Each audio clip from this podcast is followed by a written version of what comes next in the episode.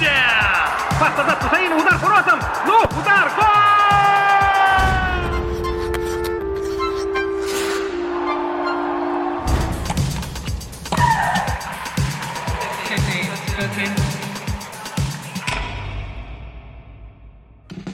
Привет, меня зовут Маша Командная, это подкаст «Невидимая сторона». Здесь мы будем говорить о ментальном здоровье спортсменов, разбирать различные спортивные новости с психологической точки зрения и вообще получать массу удовольствия и эндорфинов.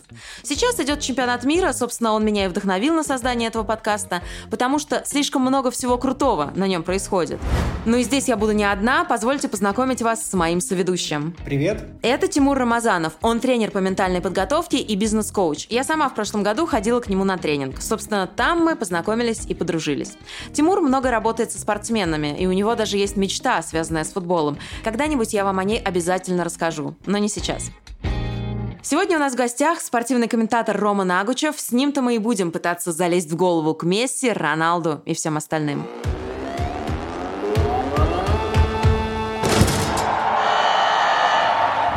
Месси и Роналду. Они оба приехали на этот турнир, заявляя, что это последний чемпионат мира для них, как для профессиональных футболистов. Мы пишем этот подкаст сразу после 1-8 финала чемпионата мира. И Аргентина, и Португалия прошли дальше. Но как по-разному проявляет себя Месси и Роналду? Вот, Ром, как ты думаешь, почему? Потому что пришло время к одному футболисту понять, что его время закончилось, а другому понять, что, возможно, он самый великий футболист в истории. Я не очень верю в приметы, но мне кажется, что есть некая футбольная метафизика, которая почти всегда работает. Если посмотреть на турниры, которые были уже. Вот Криштиану Роналду – великий футболист. Вообще, без сомнений, великий футболист. Но он, скажем так, великая себяшка. Он тот человек, который придумал сам себя, и он бы придумал сам себя в любом другом виде спорта, не только в футболе. А вот Месси мог быть великим только в футболе. И в этом все его преимущество преимущество и вся его драма. То есть Роналдо настолько любит себя, что, в принципе, если бы это был, например, ну, не знаю, чемпионат по облизыванию палки с муравьями, то он бы тоже был бы там лучше и сделал бы все, чтобы стать лучшим. Но Лео Месси мог быть великим только в футболе. Его антропометрия, его шаг, его футбольное задротство, оно говорит только о том, что это, этот человек создан только для игры в мяч и больше ни для чего. Именно поэтому он великий. И этот чемпионат мира отвечает на вопрос. Да, это, возможно, их последний чемпионат мира для обоих, хотя бог его знает. Но как для великих игроков, пожалуй, что обоих. И вот момент 1-8 финала, когда Роналдо уселся на скамейку, его команда сыграла блестяще, а Аргентина без Месси ничего не может, все равно, все равно это другая команда. Вот он, поскольку это было в одном, то на одной и той же стадии, в один и тот же момент времени, вот это великолепно просматривается. Месси определяющий игрок для э, сборной Аргентины, а Роналдо уже винетка. Ну, безусловно, Роналду повел себя как дива. Я напомню, что перед началом чемпионата мира он дал интервью Пирсу Моргану, где наговорил очень много гадостей про тренера Манчестер Юнайтед Эрика Тенхага и привлек очень много внимания. Насколько это было этично, насколько это было разумно, красиво по отношению к партнерам по команде. По сборной Португалии, я имею в виду. Если посмотреть с моей стороны, со стороны тренера, мы точно не знаем, что там происходит за кулисье. Много уточняющих вопросов. Если бы, условно, Роналдо сидел у меня в зале, я бы задал много других вопросов, благодаря которым я бы раскрыл, что происходит. Но сейчас, глядя на весь его путь, можно сказать одно. Этот человек, все его поступки говорят о том, что он думает о себе. Если обычным языком, это некий нарцисс. Я, я, я, обо мне должны все говорить, обо мне не забывают. И если его цель постоянно постоянно быть в центре внимания, то то интервью Пирсу Моргану, которое он дал, целесообразно ли это интервью, чтобы снова все говорили про Роналду? Да, целесообразно. То, что вроде заявляется, что он уезжает в Саудовскую Аравию, опять баснословный контракт в 37 лет, очередной рекорд его, Круто ли для него это? Да. Потом через несколько дней вроде он где-то говорит, что нет, я не уезжаю, но не договаривает. Опять все говорят про Роналду. Более того, Маш, то, что он сел в 1-8 на лавку, исходя из его контекста жизни, исходя из того, во что он верит и как он поступает, даже это целесообразно. Опять все начали говорить о том, почему Роналдо сидит на скамейке.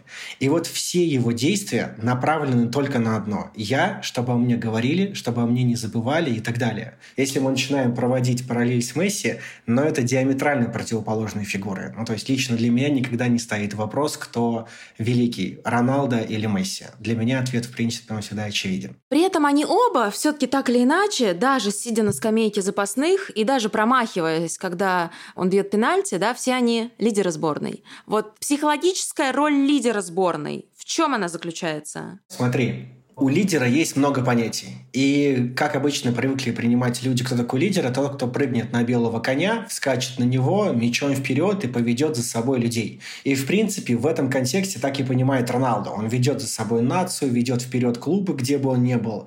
Но я верю немножко в другую философию. Лидер – это тот, рядом с которым другие выигрывают. И если исходить из этой философии, для меня, безусловно, лидер Месси. Ром, вот к тебе вопрос. К примеру, если посмотреть на Роналда и убрать его все хардовые навыки, да, то, как он владеет мячом, какие он забивает голы, его физическая форма и так далее, чисто по человеческим качествам, захотел ли ты быть рядом с этим человеком в одной команде? Ну, делает ли он тебя больше в этом плане, в бизнесе, в деле любом? Мне кажется, что проблема этой истории в том, что ни Месси, ни Роналдо не делают никого выше или больше. Мир вокруг них вертится так, как будто бы все остальные все равно меньше. Поэтому мне все равно, я не обращаю внимания на это. Как такового другой человек не может меня возвеличить. Но если говорить о команде, я уверен, что Криштиану Роналдо имеет по-прежнему очень серьезное влияние на команду. И Лео Месси тоже имеет влияние. И в данном случае речь идет о очень взрослых людях, которые его окружают. И им тоже все равно. Ну, Криштиану Роналдо такой. Он такой. Это, это не какой-то сюрприз. Интервью с Пирсом Морганом – это не сюрприз. И, естественно, все прекрасно понимают, что это за человек, что он сказал. Есть люди, которые его знают слишком хорошо, чтобы почти наверняка не верить половине из того, что он сказал, или не относиться к этому серьезно. Ну и в-третьих, Месси и Роналдо – это все-таки просто люди, которые пинают мяч. И если мы будем думать о том, что меня вдохновляет каким-то образом человек, вот я с ним рядом нахожусь, и я вижу все его пороки, да, то есть я не вижу его так, как сейчас, как человек, который увлекается футболом, для меня это великий футболист. А вот я с ними постоянно, каждый день контактирую. И я вижу все их пороки, все их недостатки. Я вижу, что они никакие не инопланетяне, они просто люди, которые, ну вот по-цирковому выражаясь, научились идеально обращаться со своим инструментом, с мечом. Ну, а клоуны идеально умеют упражняться с вот этим носом жонглера, с палками и с кем-то еще. Кто-то засовывает голову в пасть тигру. В этом нет ничего волшебного, это просто профессия, в которой они преуспели лучше остальных. И Криштиану Роналдо со своими, или Месси со своими э, фишечками, которые у них есть, психологическими фишками, они меня никак не влияют. И если я буду играть в футбол хотя бы примерно, как, скажем, Бернарду Силва, то мне будет пофиг, что умеет Роналдо. Интересно, конечно, потому что когда вот Тимур задал тебе этот вопрос, кем бы ты больше хотел играть в команде, то для меня ответ как раз был очевиден, потому что я честно скажу, мне больше нравится Роналду, мне больше нравится его фигура, мне за ним гораздо интереснее наблюдать, чем за Месси, потому что Месси для меня скучный, что ли, а Роналду яркий, Роналду может что-нибудь такое выкинуть, от Роналду ты не знаешь, чего ждать, при этом ты всегда знаешь, что Роналду на 100% отдается результату. И, например, если бы у меня в команде был такой человек, как Роналду, я, кстати, не уверена, хотела ли я бы с ним работать. А вот с таким, как Месси, с человеком, который может быть где-то потише, может быть где-то не высовывается, но всегда придет и предложит какое-то гениальное решение и всегда, наверное, поддержит. Да, вот с ним я бы хотела иметь бизнес или работать на одной общей работе. Мы говорим сейчас о человеке из публичного пространства. Это то, что мы видим. Мы не участвуем в этом, мы только на это смотрим. И, например, Криштиану Роналду выглядит очень яркой фигурой очень яркой. За ним невероятно интересно наблюдать. Но также интересно наблюдать и за пираньей. Но ты никогда в жизни не станешь совать руку туда внутрь, чтобы выяснить, как там пиранья себя ведет, если засунуть ей руку в рот. И то же самое Роналдо. Это очень весело. Это невероятно увлекательно. Я в восторге от его интервью. Правда, я как человек, который воспитан на футболе 90-х, где все можно было говорить, и это все всегда было на виду, а сейчас все закрыто и весьма корпоративно, я в восторге от этого интервью. Оно должно было быть. Оно объясняет про Роналду почти все, оно говорит о том, что если мы восхищаемся таким интервью, которое все равно вылизано на самом деле, оно все равно очень корпоративное. Но если мы даже им восхищаемся, значит футбол мертв, как культура, как рок-н-ролл, скажем так. И поэтому я бы хотел иметь больше дел э, с Месси, потому что, очевидно, Месси очень веселый, но он веселый, жизнерадостный, очень прикольный, но мы просто этого не видим потому что э, Месси прикольный сам по себе. Вот как, знаешь, когда ты приходишь в какую-то вечеринку к друзьям, и там просто жесть, что творится, всем весело, великолепно, утром просыпаются, все довольны и так далее. Но это нигде в газетах нигде не написано. А ты все равно в восторге. Вот мне кажется, что в этом Месси отличается от Роналда. Речь Месси в, перед финалом Кубка Америки год назад, вот она как раз все объясняет. Месси создает вокруг себя семью, в которой очень-очень весело, вне зависимости от того, показывает это по телевизору или нет. А Роналдо, чтобы создавать свой образ, ему нужно, чтобы все все время показывали по телевизору, в этом разница. И, конечно, я бы хотел иметь дело больше с Месси, чем с Роналдо. И для меня, в принципе, ответ очевиден. Я бы свой выбор однозначно остановил на Месси. Я бы, значит, для меня был очень показательный момент. Это разница в первых нескольких секундах после финального свистка чемпионата Европы и Копа Америки. Если посмотреть эти два момента, когда французы с португальцами играли, и португальцы выиграли финальный свисток, только как повел себя Роналдо. Он стоял, у него руки были развернуты, показывая, что я великий. Он кричал со слезами на глазах, и несколько секунд он стоял один. Потом по одному начали к нему подбегать. Если мы посмотрим после финального свистка первые секунды Копы Америки, когда Месси выиграл, это был центр поля, ближе к дальней бровке, звучит финальный свисток, и все бросают все и бегут к нему. Все партнеры по команде бегут к Месси, начинают его подкидывать, и это обратная связь от того, что этот человек создает вокруг себя. Для меня эти моменты были вот сильно показательные, вот эта разница обратной связи от того контекста, который люди создают в своей команде.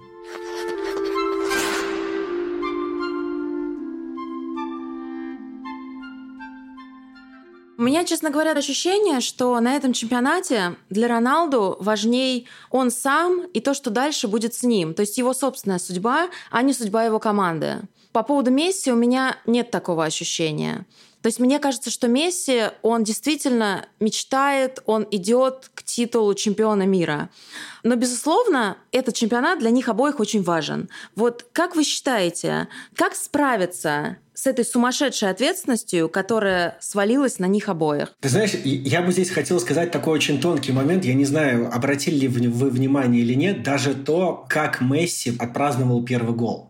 Я не помню, кому он забил. Он подбежал к своей трибуне, отметил это с болельщиками. Потом подбежала команда, он с ними отпраздновал. Потом команда ушла, и он еще несколько секунд стоял, обращая внимание на своих болельщиков, как бы между строк говоря, «Я здесь, я с вами, я благодарен вам, и я делаю все для того, чтобы был этот результат. Когда забивает Роналду, вот это его знаменитая Си и так далее, показывается то, что здесь я центр внимания, и я такой, какой я и есть, и больше ничего. Если говорить с той точки зрения, как справляться с тем давлением, которое есть, это, знаешь, для меня было настоящим открытием, когда я работал со многими спортсменами, я говорил, что для тебя было самое ценное перед финалом, когда они проходили определенный путь до финала, и обратная связь повторялась чуть ли не через раз, если не каждый раз. Каждый спортсмен говорил, для меня было ценное то, что я убрал великую значимость финального результата.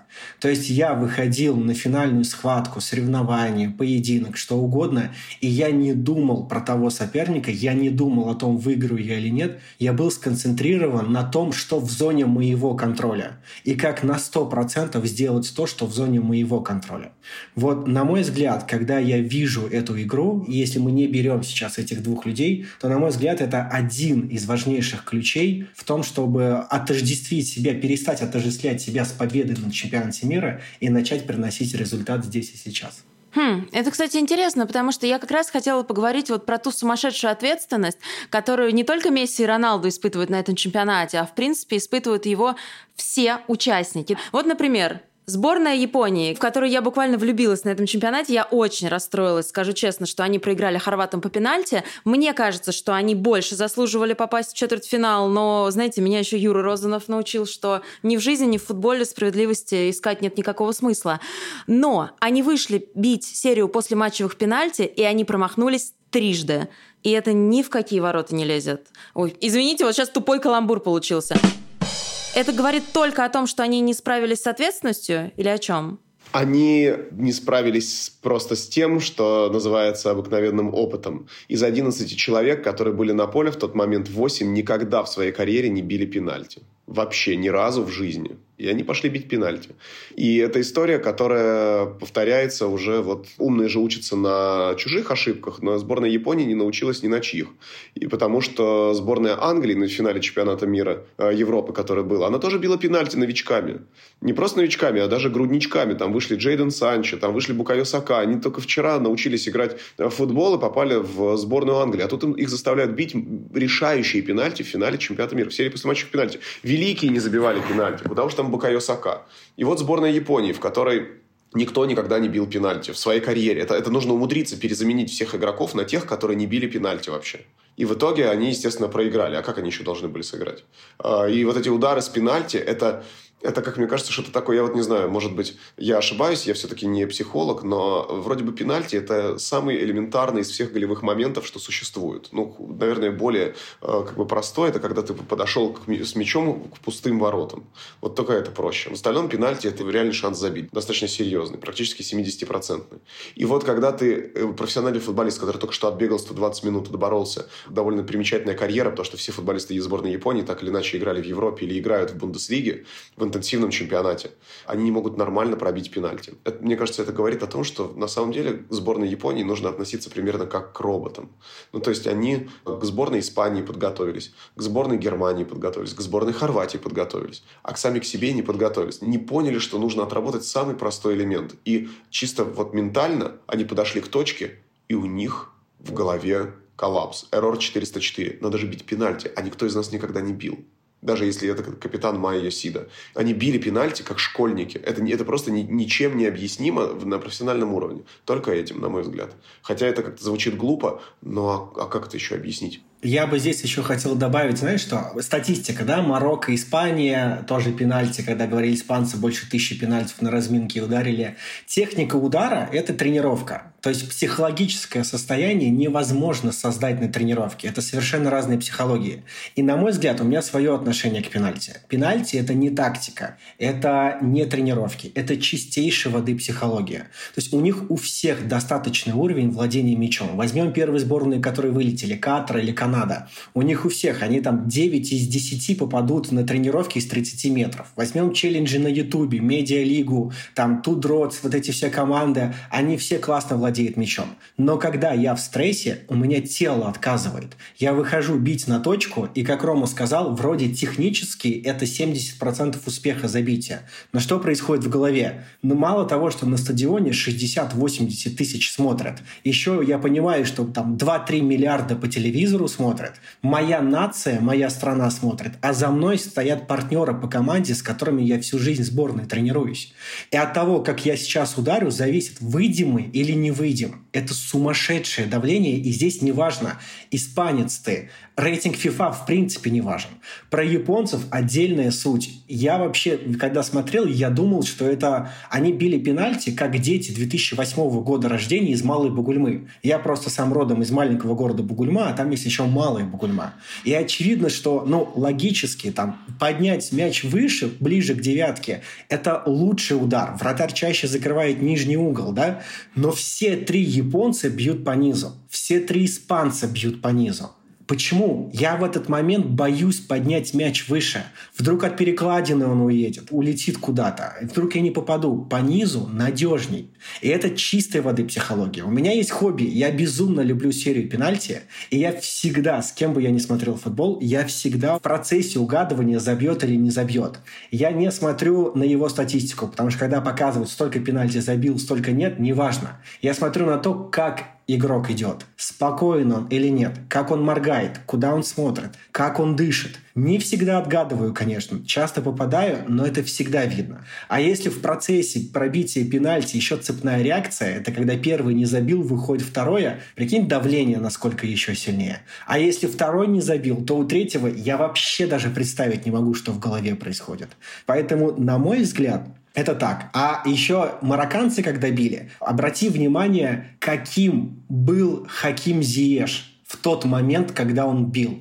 Какое было его бытие. Это настолько уверенность в себе, и они понимают, что если они сейчас не забьют, они уже герои. То есть у них давление кратно меньше, нежели у испанцев, которые за 120 минут не забили ни одного гола, и тут целая Испания может не пройти. Это плюс еще сверху давление. Поэтому в серии пенальти всегда маленькое преимущество у андердогов, это однозначно. Цена ошибки гораздо меньше, чем у испанцев и марокканцев была, тоже, и, и, и это было видно. Поэтому вот для меня пенальти, я на это смотрю с этой точки зрения, мне всегда интересен этот процесс с точки зрения психологии. А вот мне интересно, Тимур, если, допустим, к тебе бы обратилась сборная Японии там, перед чемпионатом мира, перед матчем с хорватами, и вы бы говорили на своей сессии про серию пенальти, как бы ты с ними работал? Как бы ты их подготовил? Что бы ты им сказал? Маш, смотри, я бы для начала вообще не начинал точно с пенальти, я бы начинал, в принципе, с атмосферы в коллективе, да. Я 21 год болельщик футбольного клуба «Арсенал» из Лондона. Это моя душа. Я смотрел сериал All or Nothing, по-моему, называется, где документальный фильм от Amazon Prime. И мне очень понравилась фраза Артета. Я в этот момент нажал на паузу, вышел на балкон и прослезился внутренне и внешне тоже от того, какую философию он доносит. Он показывает, что люди делятся на два типа. Для одних важен путь к цели, а для других важна цель. То есть это два разных типа. И он говорит, ребят, я хочу вам предложить третий тип. И это то, что я говорю со всеми спортивными командами, с кем работаю.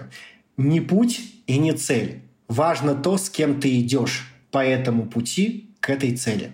И вот то, что делает условно Артета в своей команде, то атмосферу, тот контекст, который он создает, я бы вот с этого начинал всегда в любой команде. Я искренне убежден в одной простой истине. Первое – Знания и навыки – это классная вещь. И японцы, и марокканцы, и французы, и каждая сборная в знаниях и навыках лучшие профессионалы в своей стране. Но результат любой деятельности является отношение. То отношение, тот контекст, который внутри команды.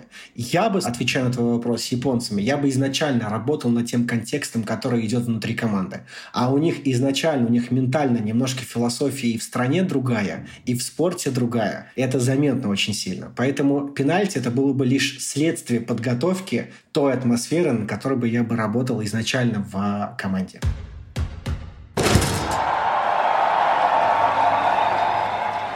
Окей, про пенальти мы поговорили, но промахивались футболисты в самый важный момент на этом чемпионате не только в серии пенальти. Матч Австралия-Аргентина, 97-я минута, и 18-летний парень, австралийский футболист Гаран Кол, бьет поворотом и не забивает. А, ведь именно его гол мог сделать счет 2-2 и перевести игру в овертайм. Я, честно, не представляю, как он после этого спит. Вот вы что думаете? Как вообще можно это пережить? Ведь наверняка он прокручивает этот удар, прокручивает его и прокручивает. Я думаю, что это просто момент из игры. Это не промах по пустым воротам, это не момент на гол 300-процентный. Он разворачивался, бил, вратарь вышел, отбил этот удар в упор. В целом я не вижу здесь трагедии. Трагедия – это немножко другое другое. Это когда ты, допустим, вышел на пустые ворота и попал в перекладину неожиданно. И такой стоишь, а это, это ну все, и матч, матч закончился. Или промах с пенальти, например, на последней минуте.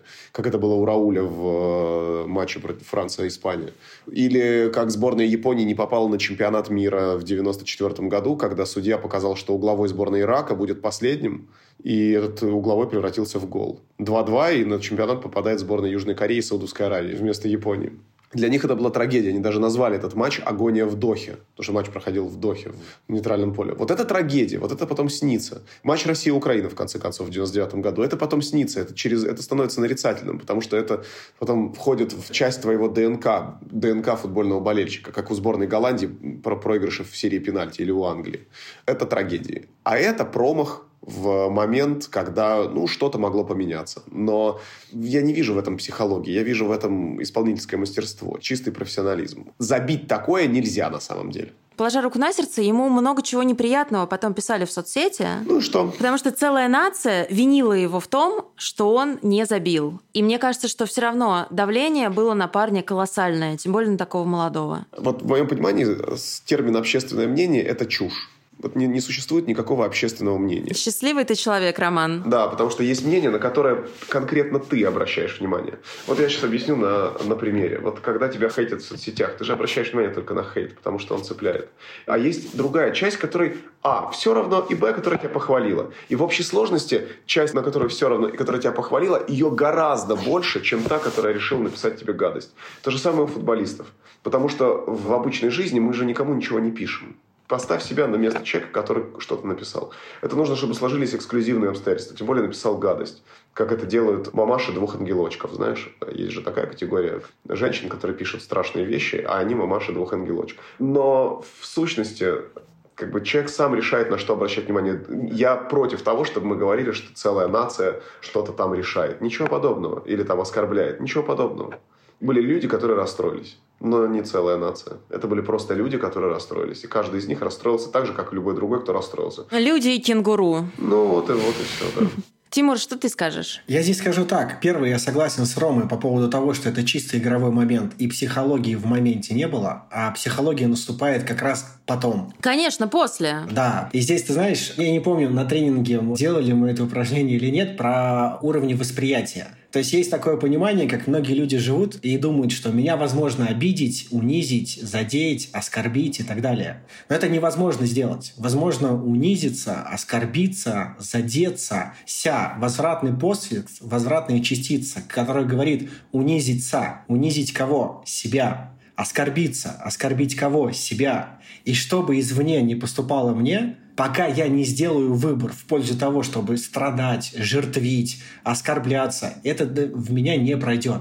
Поэтому если это давление со стороны людей, со стороны нации Австралии, да, безусловно, есть. Что делать с этим? Вопрос. Мне очень понравился один из моментов, когда Валерий Карпин в одном из интервью он говорил такую вещь. Для меня был шок. Если, говорит, мы здесь в России проигрываем матч, мы на следующий день или там две ночи, три ночи, я не сплю, вообще не могу ничего с этим сделать, переживаю и так далее. Когда это было за рубежом, в Европе, мы проиграли матч, окей, на следующее утро мы уже переключенные, мы после матча переключенные.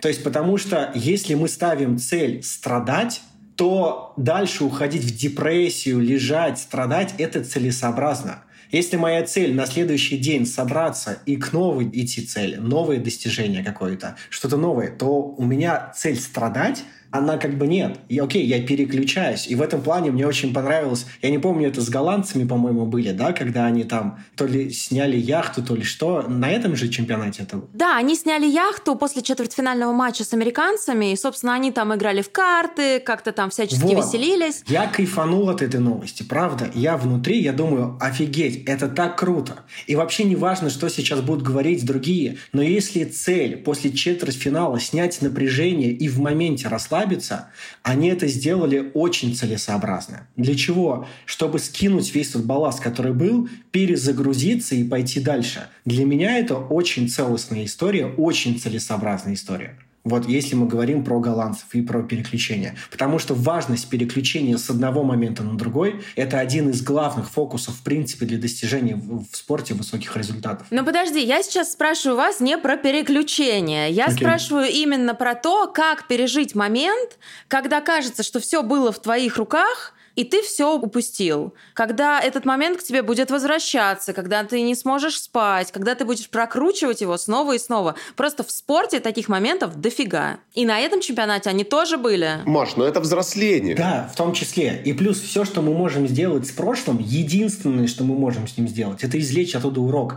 Я называю это ментальной мастурбацией. То есть ментальная мастурбация – это когда я не отпускаю ту ситуацию, я что-то думаю о чем-то, какие-то варианты ищу, как это могло бы было быть, это было. Я извлекаю оттуда урок, иду дальше, меня больше эмоционально, я не вовлекаюсь в это прошлое. Это один из важнейших навыков для любого спортсмена. Мне кажется, что в принципе слово «прошлое», оно поэтому так и называется, что оно уже случилось, и ты ничего с этим поделать не можешь. И любые попытки вернуться туда, что на частном уровне, что на общем, они приводят к катастрофе. Если, допустим, ты замучился, ведь люди же живут в депрессии много лет не только потому, что они с чем-то не справились, а именно потому, что они каждый раз, по многу раз возвращают себя обратно в какую-то ситуацию, которая их триггерит. Она снова и снова дергает их за самые самые нежные там нервные окончания, и в конце концов превращается, ты превращаешься в тряпку вместо человека, и очень-очень сильно от этого зависим. Ну, твое состояние зависит всячески именно от этого. А на общем уровне, ну, это любое общество, любая страна, которая возвращается к каким-то вещам, которые уже давно человечество прошло, то превращается все во что-то очень отсталое. Что-то, что не развивается, что-то, что находится в изоляции. Все пошли вперед, ты остался. То же самое, если ты будешь переживать этот момент в матче против Аргентины. Все уже давно об этом этом забыли. Все разбрелись по своим клубам, живут своей жизнью. Болельщики, которые писали те гадости, тоже уже об этом забыли. И только ты один вертишь в голове этот момент, когда вратарь выходит, отбивает довольно-таки сложный момент на самом деле. Но если ты его вертишь в голове, то что же говорить о других более серьезных ситуациях. Поэтому нет, это... Я не уверен, что это тот момент, когда нужно об этом говорить. Мне кажется, что это не он.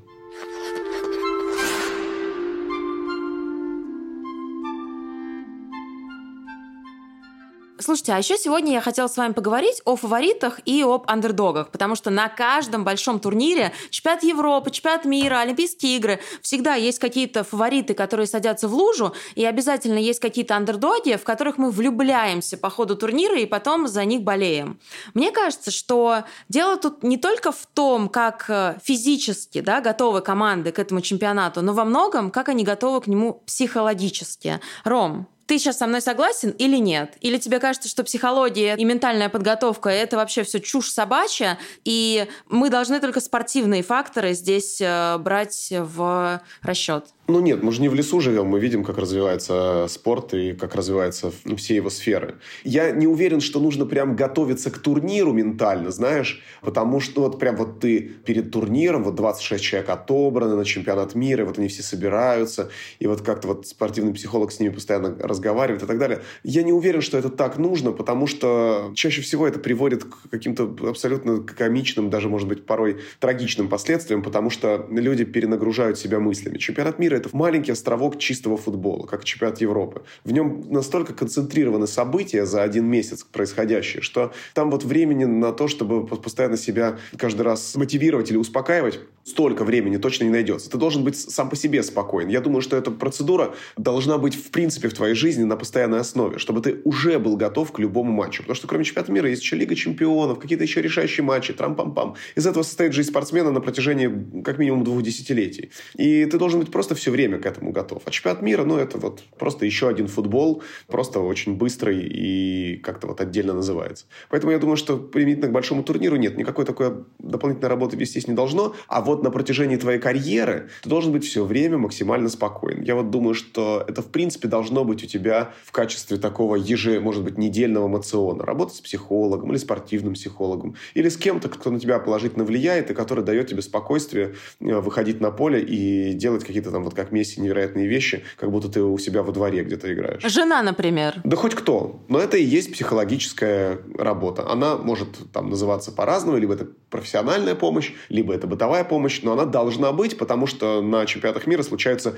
реально стрессовые ситуации, как с возможной Японии в серии пенальти, и ты ничего с ними не можешь поделать. А если ты к ним готов каждый день, то тогда это легко. Или, по крайней мере, может быть легко. Кстати, вот как раз во время нашего подкаста пришло пуш-уведомление, что Луису Энрике уволили из сборной Испании после проигрыша в 1-8 финала. А Ферран Торрес больше не встречается с его дочерью. Вот тебе и чемпионат мира. Какие последствия. Тимур, ты согласен с тем, что сказал Рома? Потому что я, скажу честно, нет. Так получилось, что во время работы спортивным журналистом с кем-то из э, спортсменов, спортсменок я действительно подружилась. И я знаю, как они, например, относились к таким турнирам, как Олимпийские игры. Это не рядовые соревнования. Это соревнования, которые требовали гораздо большей концентрации. И это соревнования, на которых у даже самых больших профи тряслись коленки. Поэтому в идеале, в идеальном мире, да, Ром, который ты рисуешь, наверное, спортсмен должен быть готов всегда, он должен быть привычен к поражениям так же, как привычен к победам, но на деле нет. Мне кажется, что это не работает, потому что все мы люди. И, так я и говорю, что это, наоборот нужно. Просто это нужно не, не к каждому турниру как бы отдельно подходить, а это в принципе у тебя должно быть в жизни. Как вот с Настей Павлюченковой разговаривала, она сказала, что я не могла с собой справиться просто. Я не волновалась перед турнирами, у меня ничего такого не было, я с собой не могла справиться. И поэтому я наняла спортивного психолога. Она уже несколько лет с ним работает. И она не то чтобы прям сильно успокоилась, но она стала к большим соревнованиям относиться относиться, да и к маленьким, как к приключению. Вот у нее такая жизнь, в ней постоянно что-то происходит. Ну вот есть победа, есть поражение. Но вот как каждый раз как бы ломать себя, сходить с ума из-за того, что это Уимблдон, а это Ролан Гарос, так это будет, не знаю, еще лет 10 примерно в ее карьере. Так это же не значит, что ты должен сгореть на это. Вот так она мне это объясняла. Э, плюс у нее была депрессия, ей пришлось из этого состояния выбираться. То есть я больше за этот подход, чтобы мы не жили обычную жизнь, а потом чемпионат мира, и мы нанимаем психолога, там, колдуна, не знаю, кого-то еще, чтобы вот он нас к этому турниру привел. Нет, нет, я наоборот за ежепериодную какую-то работу со своей психологией в той или иной мере. Вот о чем я говорю, Маша. Тимур, твой выход. Да, принимаю ли я точку зрения, допустим, Рома? Да, принимаю. Разделяю ли я ее? Нет, не везде. Почему? Объясню. Это идеальная картина, идеальная утопия, когда человек на протяжении стабильно, на протяжении всей жизни работает с, с какой-то внешней обратной связью от специалиста или нет. И давай по положим руку на сердце. Мы, в принципе, обращаемся за какой-либо помощью всегда, ну, когда полный аврал. Ну, менталитет у нас такой. Мы не делаем чекап раз в полгода, мы не ходим к дантисту, мы идем, когда все уже, ну, прям труба горит и так далее. Любой крупный турнир – это вызов. Вызов – это изменение, в любом случае изменения внутренние должны быть. Внутренние изменения – это всегда стресс. У всех самых величайших спортсменов всегда был тренер. Рядом кто-то. Тренер – это ценность тренера прежде всего в обратной связи, что он видит. У психологов есть такая фраза, она мне нравится на самом деле. Ни один человек на протяжении всей жизни не может почувствовать свой запах. И здесь речь идет не о физическом, как мы понимаем, запахе, хотя и о нем может быть тоже. То есть здесь всегда нужна обратная связь со стороны. И в моем опыте, как это было, я не нашел еще людей, я не нашел тех людей, которые разделяют мою философию, что это систематическая должна быть подготовка на протяжении всей жизни. Как ты зубы чистишь, как ты ешь, следишь за тем, что ты ешь. Вот так же вот, вот эту зону нужно чистить всегда. Поэтому, исходя из моего опыта, как это происходит, это только лишь приглашение специалистов, когда либо все плохо, вот надо выбираться из депрессии, как Рома сказал, или откуда-то еще, либо когда сильный вызов стоит. Это Кубок мира, чемпионат Европы или какой-то большой турнир. Так оно есть сейчас. Я это изменить один не могу, и, скорее всего, я это не изменю. Я далек от этой всей концепции. Но работаем с тем, с чем работаем. На данный момент такая ситуация, в принципе, происходит. Хорошо, но мой-то вопрос был, давайте к нему изначально вернемся. Он был про андердогов и фаворитов. Давай. То, что фавориты проваливаются, это во многом провал в психологической подготовке, а то, что андердоги выступают так классно, та же сборная Японии, там Южная Корея, да, которая все равно вышла в плей-офф, да, хотя провалила матч 1-8, но вышла в плей-офф. Это же тоже во многом мотивация. Хотя я, например, считаю, что, разумеется, на одних горящих глазах ты далеко не уедешь. Не уедешь. То есть много чего должно быть. Да. Но и горящие глаза тоже, безусловно, очень помогают. Смотри, окей, если мы берем фаворитов и андердогов, сейчас мысли сначала скажу перед этим. Если взять десятку лучших спортсменов в любом виде спорта, физическая подготовка у всех будет плюс-минус одинаковая, потому что они входят в десятку. И когда физическая подготовка плюс-минус одинаковая, на первый план всегда выходит твой разум, твоя ментальная подготовка, то, что у тебя в голове. Поэтому, если мы говорим про андердогов и про фаворитов, они плюс-минус, ну, если мы не берем там бразильцев и Катра, у них навыки и знания, безусловно, разные, да, скиллы, но у них всегда плюс-минус у больших команд, вот Англия с Францией будет связаться, у них уровень плюс-минус одинаковый. И здесь опять выходит то, во что я верю. Знания и навыки у тебя могут быть плюс-минус одинаковые, но фундамент любого твоего результата – это отношения. Это отношения, с которым ты выходишь вот прямо сейчас. Возьмем интервью испанцев. Я смотрел испанское телевидение после 18 года. Я не помню, кто точно, но один из них говорил, мы не понимали, откуда берутся эти русские. Они как будто из-под земли, их было больше, чем 11 человек. Посмотри, как они выходили из-под трибунного помещения. Возьмем чемпионат Европы, Италия. Если взять даже социальные сети, я помню, выставил а, пост, когда посмотрел чемпионат Европы итальянцев. После второго матча я написал прям пост, и там между строк написано, что то, как итальянцы выходят, то, как они играют, то, как они себя ведут до начала матча и после окончания, после финального свистка, я ставлю на то, что Италия возьмет чемпионат Европы. Вот правда. Потому что какое было у них бытие, я не знаю, как им это им удалось, но они в каком-то сумасшедшем настрое подготовились. Более того, я потом смотрел документальный фильм на итальянском языке, он там идет чуть меньше часа, про атмосферу их в команде. И там были моменты, когда... Кто у них лысый в составе? Джан Лука Виали. Да. Он на обедах зачитывал стихотворение, которое он написал этой сборной здесь, на чемпионате Европы. И там сидели они, и итальянцы ревели. И понимаешь, и вот эти вот моменты, они ведь, но они определяют то, в каком настрое ты выходишь.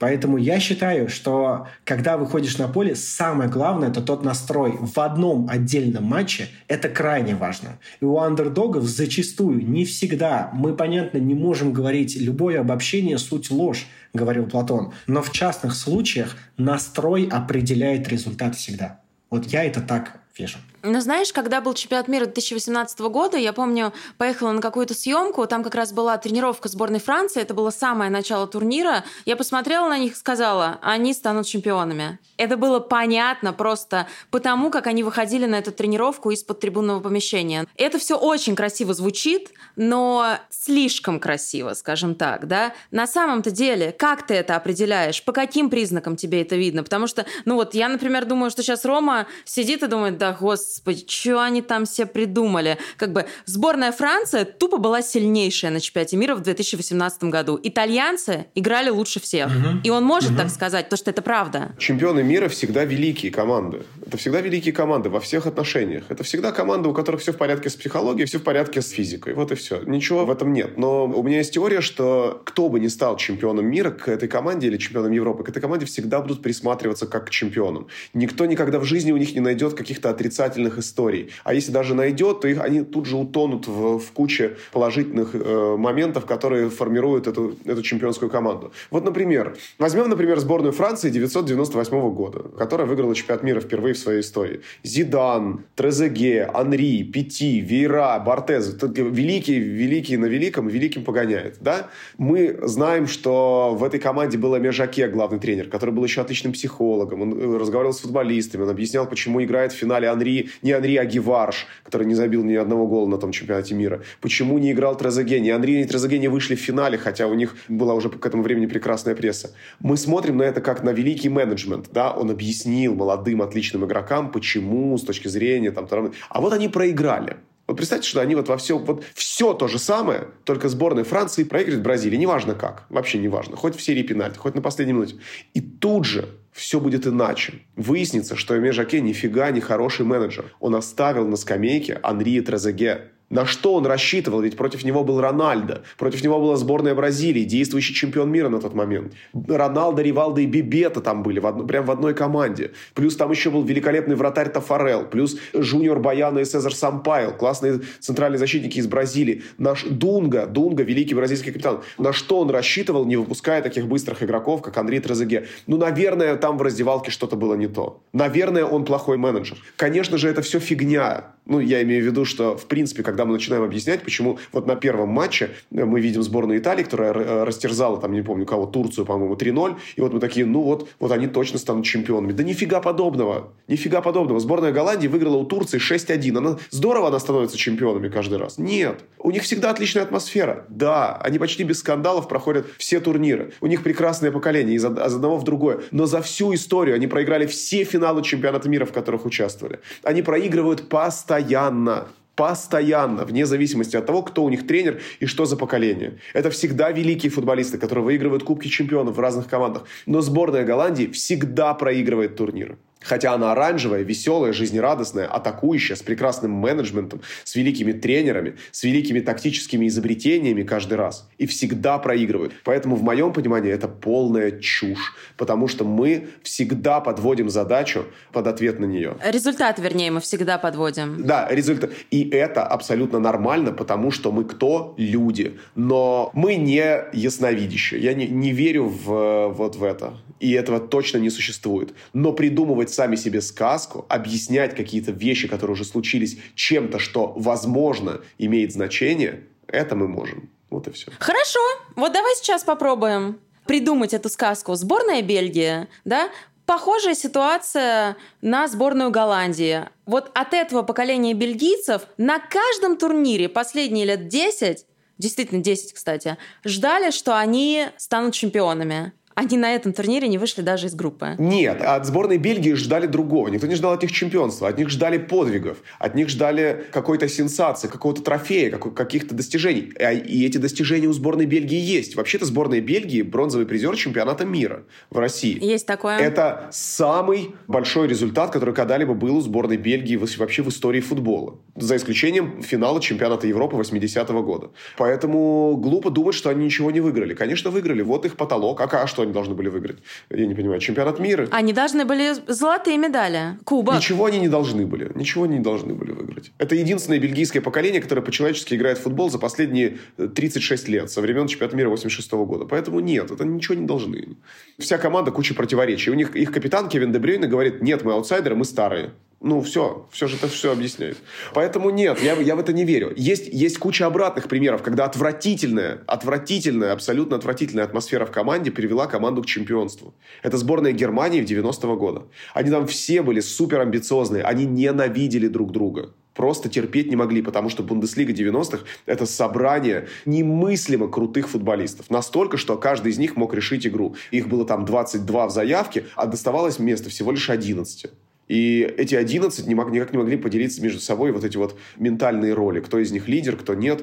Клинсман ненавидел Матеуса, Матеус Клинсмана, Анди Бреме вообще ни с кем не разговаривал. Бодо Илгнер э, всю жизнь управляем женой, и за это его стебали постоянно. А он, это все игроки основы, это все чемпионы мира 90 И причем это была великая команда, которую ставят в пример любой другой сборной Германии, которая когда-либо выигрывала что-либо. Это самая крутая сборная Германии в, в истории. Я еще раз говорю, все это чушь. Все разговоры о том, что э, Джанлука Виали написал стихи, и команда Италии заплакала там на обеде. Да, блин, если бы э, футболисты сборной Испании пенальти били по-человечески в полуфинале, все это вообще не имело бы значения мы говорим о том, что э, психологические уловки работают, да, безусловно, это так. Но построить только на них или там рассказывать, что вот я видел матч против Турции в первом туре или там во втором, и я точно понял, что теперь сборная Италии выиграет, ничего подобного. Это не так. Я верю только э, в то, что есть команда, которая каждый раз выходит и выносит своих соперников, как это было со сборной Франции на чемпионате мира 2018 года. Сборная Франции, чемпионат мира 2018 года, идеальный чемпион мира. Она выходила и в каждом матче выносила бесила своих соперников. В каждом матче. И мы понятия не имели, что делает с ними там Дидье Дешам. Считает он там им стихи. Не знаю, гладит он им рубашки. Нет, они выходят и играют в футбол лучше всех в мире. Именно так и было 4 года назад. И именно это и стало причиной, почему они стали чемпионами мира. А не потому, что им написал стихи, не знаю, Эммануэль Пяти или Франк Лебев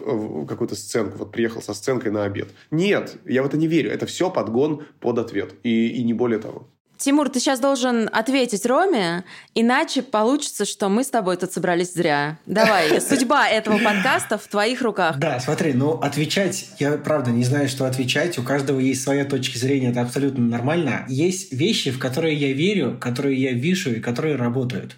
Единственное, наверное, с чем я прям реально согласен, что сказал Рома, на одной только психологии нереально вытащить. И я далек от истины, что психология там или ментальная подготовка является только за счет этого можно побеждать. Нет. Опять же, у тебя должны быть элементарные знания, у тебя должны быть навыки, но это недостаточно для сверхрезультатов. Просто недостаточно. Фундамент у всех результатов – это то, с каким отношением ты к этому пойдешь. Мой самый простой, давай вот уйдем из спорта, сам самый простой банальный пример. Я с Бугульмы поступаю в город Казань, в академию при президенте учиться. Вместе со мной поступает мой друг. Я отношусь к этим пяти годам, которые я буду там учиться, как единственному, блин, шансу в моей жизни выбиться вообще в люди с этого маленького криминального города. Мой друг поступает в эту академию с одной мыслью. У меня батя все равно купит диплом, и у меня все будет шикарно в этой жизни. Вот результат этих пяти лет обучения он кардинально другой.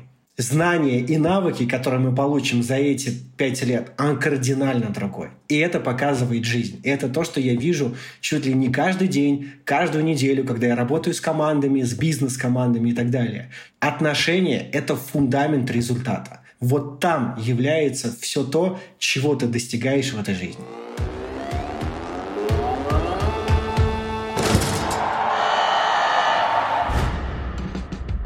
Это был подкаст «Невидимая сторона». Еще услышимся. И, разумеется, жду обратную связь. Найти меня в соцсетях не очень сложно. Поймите, для меня этот подкаст – эксперимент. И мне очень интересно ваше мнение. thank you